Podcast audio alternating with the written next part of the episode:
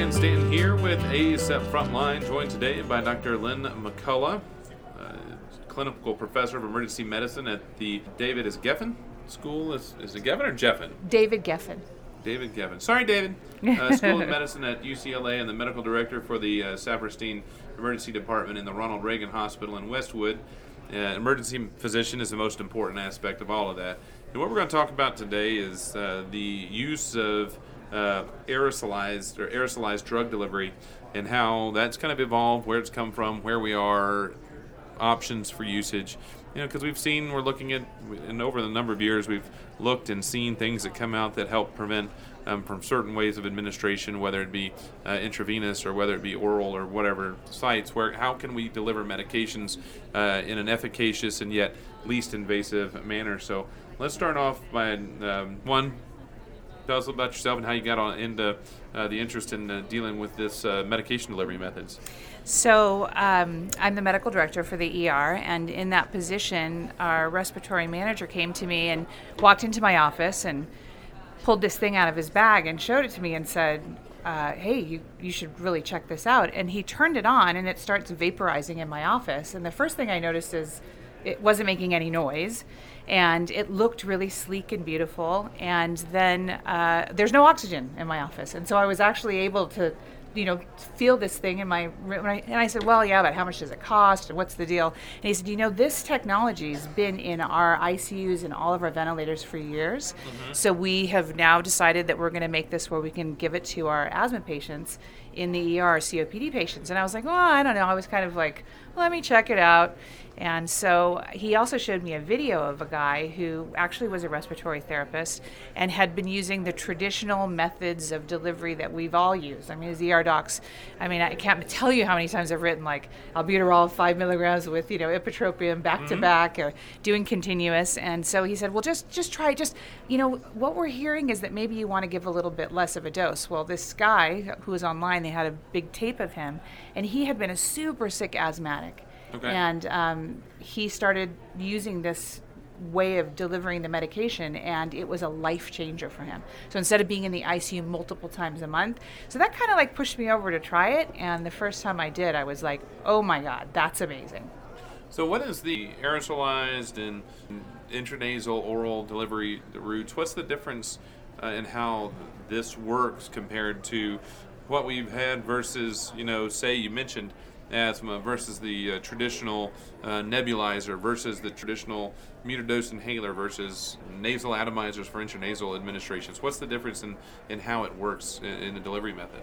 Well, so I, I think it's really kind of in the class of when we would use a nebulized machine. So we're all familiar with, you know, the traditional nebulizer that either RT or your nurse hooks up, squirts the mm-hmm. medicine in, and you hook it to wall oxygen, and that sort of propels the medication in. Mm-hmm. So this is similar, except that you don't need the oxygen, and it's it kind of vibrates the particles, so they're really, really tiny, and they get delivered more deeply into the lung because of that. So this is the patient population that you would think about using. This is the same patient population that you would use a jet nebulizer. So if you were going to do a meter dose inhaler for a patient because they ran out at home, you would still keep doing that. But if this is someone that you're like, hey, I'm thinking I want to do a jet nebulizer, you might think about using this technology instead. How does it get the particles small? Because if we're using vibrations, I assume it's like, you know, if you if you see a speaker with the vibrations and, and the moistures on it, you see it just kind of um, aerosolize up. Is, is that the method, simplifying it for my own mindset? Because I yeah, that's about as, as complicated as I, I get to. I think it's it's palladium, which is a very special metal, and due to that, the way that it vibrates, it makes the particles much, much, much smaller than if you just propel them using air how does this different? How does this versus the patient that's going to give you nebulizer? You mentioned the, the, the, one benefit that it doesn't necessarily have to have. Well, it doesn't have to have the wall oxygen uh, source in terms of the uh, propel, and basically the, the, the whole idea behind that is more of a percolator mm-hmm. type approach to things. Um, how does it this impact the patient in terms of options, availability for delivery, mobility, resource allocation? How does this really change things that we do? Because that's always the biggest question. When you have new technology, is how does it benefit the patient versus what I'm already doing? How does it change what I am already doing? And does it make things cheaper, more efficient, or and faster? So there's a lot in that question. There is a lot. so in terms of the patient, because patients come first, like most emergency departments, I have tremendous capacity problems. Mm-hmm. So I just don't have places to put people. And if you're waiting to take your asthmatic your COPD until you have the traditional room where you've got your wall oxygen, you're going to have a backup if you have a high volume of these patients or certain times of the year. Mm-hmm. So for us, we, like many of the rest of the emergency departments across the country, we have a split flow model, and we like to keep patients vertical. Well, a lot of those vertical spaces aren't next to a wall oxygen. Right. So you are able to deliver this anywhere in the department, and that was kind of a big game changer for us, um, especially when you have a lot of patients coming in. Like right now, we're having fires in LA, and it, we are going to get a high volume of these patients, and we may not have rooms for all of them. So that's the first thing I think is a really big impact. The second is the medication is delivered so much more effectively when you get it broken up into those little tiny pieces and de- deliver it that I have seen tremendous improvements in the patient's response. Mm-hmm. So, you know, and in my hospital, we have to have respiratory given. So, if I write for the traditional five milligrams back to back or even a continuous, our RTs are covering the ER floor and the second floor above. And so they got to create a pocket of time where they're going to be sitting at the bedside or that they're going to be able to do those. And I don't know about you, but like I say Q15 and I'm like, did they get the first one? And then it's like another 40 minutes and Yeah, then maybe they're yeah. back. And so you just don't see the effect and efficacy for the patient as if I can just give the medication one and done and it goes all the way deep in the lung. Now, does it make a difference? You mentioned the particle size impacting. So, I assume uh, there's there's data research that suggests that the speed of delivery, speed of or overall improvement in symptoms times is we're going to get a benefit out of that as well. Yes, absolutely. So there's been a number of studies that have been done to look at that, and each one of them has demonstrated decreased lengths of stay, decreased readmissions, and, and the most profound, the one that you need to know if you're going to actually try this, is it takes a lot less medicine. So it's really the bioavailability more than anything else with getting it to the lungs, as opposed to Yep. most of it getting parked in the back of the oropharynx and, and right, upper, and or like an. MDA, MDI with no spacer or without something like that. spacers and breathing chambers and all that exciting things. And of course, trying to get a kid to do that's always always exciting and fun. Well, it's good that you brought up kids because that's the other group of patients that I've seen really benefit from this newer technology because if a child has their first asthma attack and you walk Mm-hmm. into that room and you've got that peace pipe and it's blowing and it's loud and they have to Yeah. kind of sit on the patient on the mom's lap or dad's lap close to the wall in order to be hooked up to that oxygen, you change that game. So it's now a silent delivery system and it really doesn't have a lot of um, loose vaporizing into the universe. It actually more effectively gets delivered in the mouth, whether you use the, the mouthpiece or the face mask. Unlike the old ones, you remember like they're flicking Yeah. the end of the thing trying to get the bottom Yeah, of the, la- liquid the to come up. of, uh, yeah, and you and you definitely don't need that. So Yeah, but you know, just just the whole idea of the noise, because with kids, they hear that. Of course, getting close to them, that that noise of the bubbling, as well as the kind of the airflow, the the turbulent flow. well, and it looks smoky, right? It so it's kind of scary. It's yeah, a little and scary. there's a lot to it in a situation where the kid's nervous and not trusting anything and scared about the situation and where things are going. What is the the research saying? Um, we've talked about some of it in terms of that uh, benefit, but where is it saying in terms of that? Because you touched a little bit in the beginning on that role on who uh, who is who's the one that's um, age range and population that this is going to be. I'm going to turn to as opposed to other technology or approach. So, from the literature itself, they've had really good uh, results in both the adult population and the pediatric population. And they've looked at all comers, like the Dunne study had 1,600 patients, and they just sort of said, okay, we're going to alternate. We're going to give all this whole month, we're going to do jet nebulizer. And then the next month, they're going to do vibrating mesh technology and, and see how that works and, and how it compares. Um, and then they've also done it in pediatric population with moderate to severe asthma. So for me, looking at that and having used it, I kind of will focus more on those moderate to severe patients, the ones where they've either had recent um, visits in the ED, they've had past hospitalizations. Some, if, if somebody's been to the ICU or been intubated for respiratory failure, I immediately go to this technology. I don't even bother at all with anything else. With regard to uh, with all of this, is is I assume you're now uh, using this pretty frequently in your department. You mentioned the, initial introduction as as you got a little um, episode of maybe some essential oils or something inside the office or whatnot.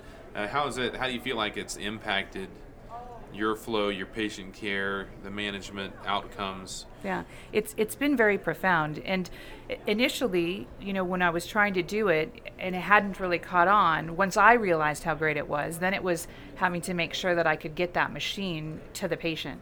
Mm-hmm. And so if there was going to be any delay and anybody had to go get that little um, battery controller to hook it up to this uh, device that actually delivers it, um, that was a barrier. So then I was like, okay, well, in these rooms where we usually put our respiratory patients, I'm going to put the Aerogen device. And then I need two of them on the poles because we have that split flow vertical model. And so now that it's increased in availability, it's now basically in every room so that uh-huh. no matter where a patient gets placed, even in the hallways or in an internal waiting area, I'm able to do the Aerogen if I want to use it. And if I don't, you know, then it's not a big deal. What's the footprint or, uh, footprint or requirement for the uh, system? Is this something that's uh, pocket size, or is it something that's going to take up a bunch of room in the in the department? What are we dealing with? So I just mounted those controllers. It's a little tiny battery, like the size of an old-fashioned, not an old-fashioned, probably like a modern radio, um, maybe you know a couple inches, maybe an inch thick, and you just we screwed it into the top of all of our headboards, and uh-huh. then I just mounted it on a pole. So it's just that, and um, it and it's charged. So you know, after it's used, it goes back into a wall outlet so that it maintains its charge, and that's about it. Because the other piece is what um, the RT puts the medicine in, and it looks very similar in size to you know the traditional jet nebulizer. Okay, so still another uh, disposable aspect of it mm-hmm. for the on the mm-hmm. patient end of, of everything. And I mean, it sounds like if you're getting it into every treatment space accessory. This isn't uh, prohibitive technology like the ultra, you know, getting the forty thousand dollar ultrasound machine. That's, right. Because I mean, uh, maybe you've got a, a, department that can put a ultrasound machine mounted in every single room, but I can't even get a computer in every room. for most of us, it's just getting one ultrasound machine. Yeah. Uh, so it's pretty accessible technology, easy to use, durable. I mean, how much of this is in the market, and how long has, has all of this been going on?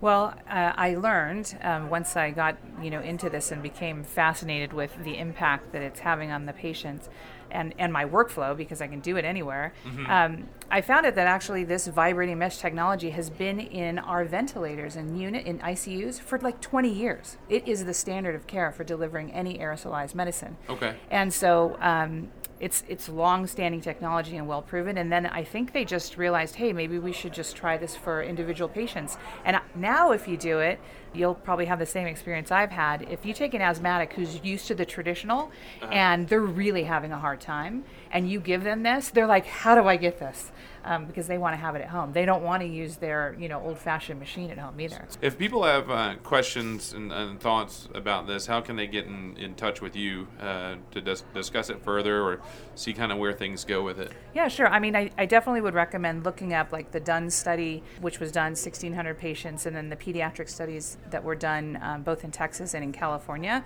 There's a couple really good ones to just kind of get familiar with the difference in dosing because if you were just going to take this to your RTs into your docs, you really want to have some understanding of that. And then, of course, I'm, I'm happy to talk to anybody about it because I think I'm I'm one of the champions of it, certainly in California, because it, it's really if you have an impacted department and you have a high percentage of patients with asthma or COPD, I mean, it is startling. You do it one time and you're going to be like, wow, that's a big difference. And it's it's amazing to have this this. There's been a bunch of trends and change in in the respiratory world, whether it's right. the high flow uh, technologies, whether it's the yeah. allowing them to go home, because this this this time of year. Um, you know, California, you're dealing with the fires, and our area right now, we're dealing with all, of course, all the fall-related stuff, with all the trees and grasses and everything deciding to make everybody feel terrible. And so we're seeing a ton of COPD, a ton of asthma, you know, a ton of reactive uh, type symptoms, not only from those types of things, but the viral syndromes uh, that are going well, uh, going uh, around. While you were uh, sitting there talking, I was looking up uh, some of the data and to get pictures of to see what everything looked looked like. I mean, if you're interested in seeing some of those, look up the aerosolized drug delivery, and you'll get it. Uh, Aerogen.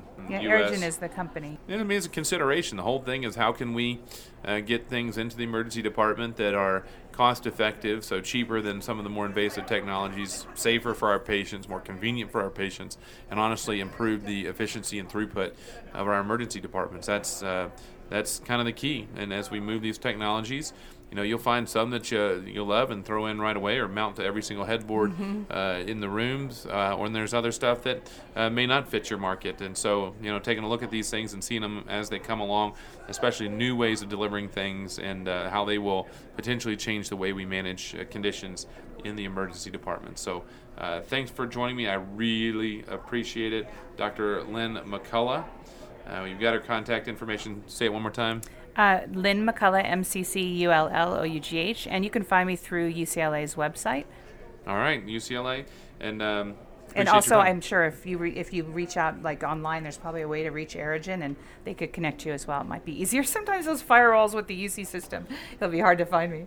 Well, I can't even get emails at my hospital anymore because they've, they blocked everything because apparently people can't stop uh, clicking on clickbait and phishing scams. So, Yeah, exactly. Um, as for me, you can contact me at youreverydaymedicine@gmail.com, youreverydaymedicine at gmail.com, or at everydaymed on Twitter. And until next time, I'm Dr. Ryan Stanton, and this has been some ACEP Frontline.